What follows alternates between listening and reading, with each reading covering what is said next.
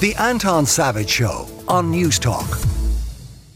We are joined by Miriam Simon, who is business strategist and corporate expert, to talk about the great corporate U turns of all time. Because during the week, we saw Center Parcs, the UK and now Irish holiday destination announced that it was going to close by virtue of uh, a, mad- a, gesture of respect to uh, the late Queen.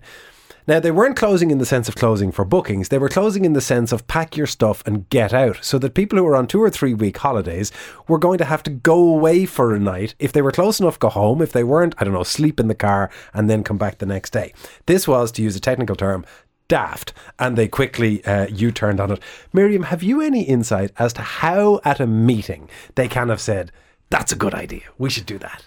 Um, yes, I think, um, and and it's actually actually happens a lot more common than you think, where a high level decision is made without actually thinking through how that will impact the business operationally.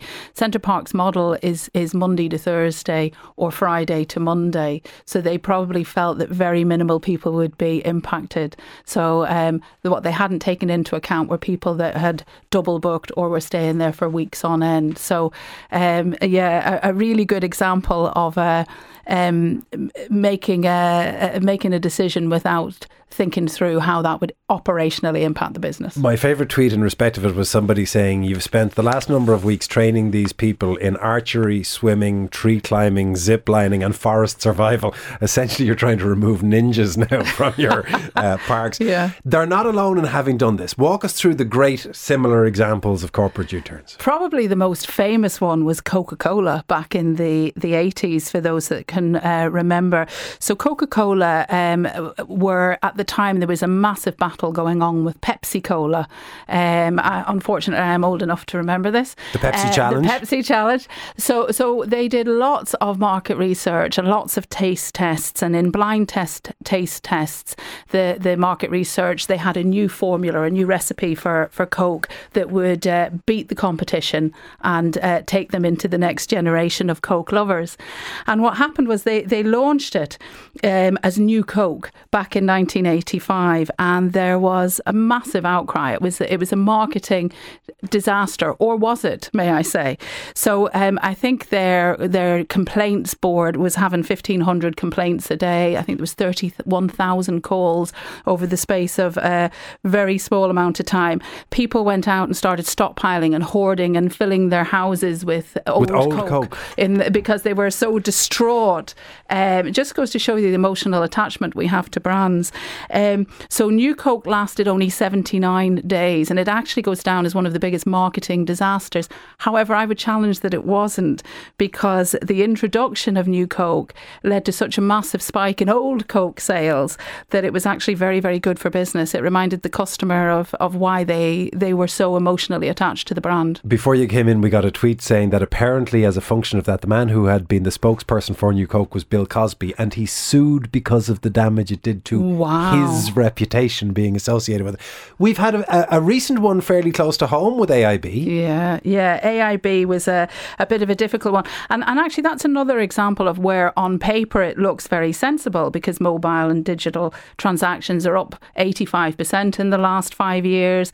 Um, the rationale was that, that, there was a huge decline, nearly 40%, I think, in ATM transactions. Um, so on paper, this is another example of something might seem good good, but but actually when you think it through operationally, maybe not so much. I, I, um, or when you think through that your shareholder is still the Irish government, which changes the situation in which you work. Uh, Micheál Martin actually urged them to reconsider the decision um, because although um, we may be slowly, well, or not so slowly moving towards a cashless society, there are still a lot of people that rely on cash um, across the country.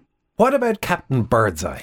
Oh, this is one of my favourite ones. Um, we uh, and again, I'm, I'm I'm showing my age here. I grew up with Captain Birdseye on the telly, big white beard with, with fish fingers, and uh, when the actor John Hewer decided to retire back in the late nineties, Birdseye used it as an opportunity to kind of rebrand and get a bit more down with the kids, and they brought in um, a really hunky new captain. But unfortunately, it, it, it didn't work because the, that more traditional captain really inspired a lot of trust with the with the, the mums and the pops out there. So uh, they very quickly, um, I think I think the new hunky captain lasted for about four years before a more traditional I'm using finger quotations there. A more traditional uh, captain was reintroduced. Did you know that there actually was a Captain Birdseye?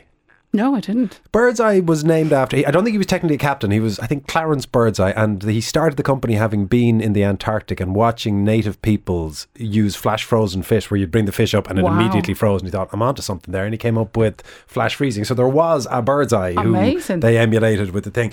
British Airways to round us out. Oh, yeah, British Airways. Um, uh, yeah, this was the livery change. Um, back in the 90s, um, British Airways, um, possibly that was when they were at the height of their international power, so to speak. Um, so there was a, a, decision made to change their livery to make them appear as a more recognisable international brand. Um, so they they brought in um, a, like a kaleidoscope of colours. All the fins were painted different colours, and this was to make them look more international. Um, however, the British customers really didn't like it. It had lost its Britishness. The international customers didn't get it, and uh, Margaret Thatcher at the time um, was very famously quoted as uh, when she saw a toy model of one of the planes with the new printed, uh, with the new livery painted on it.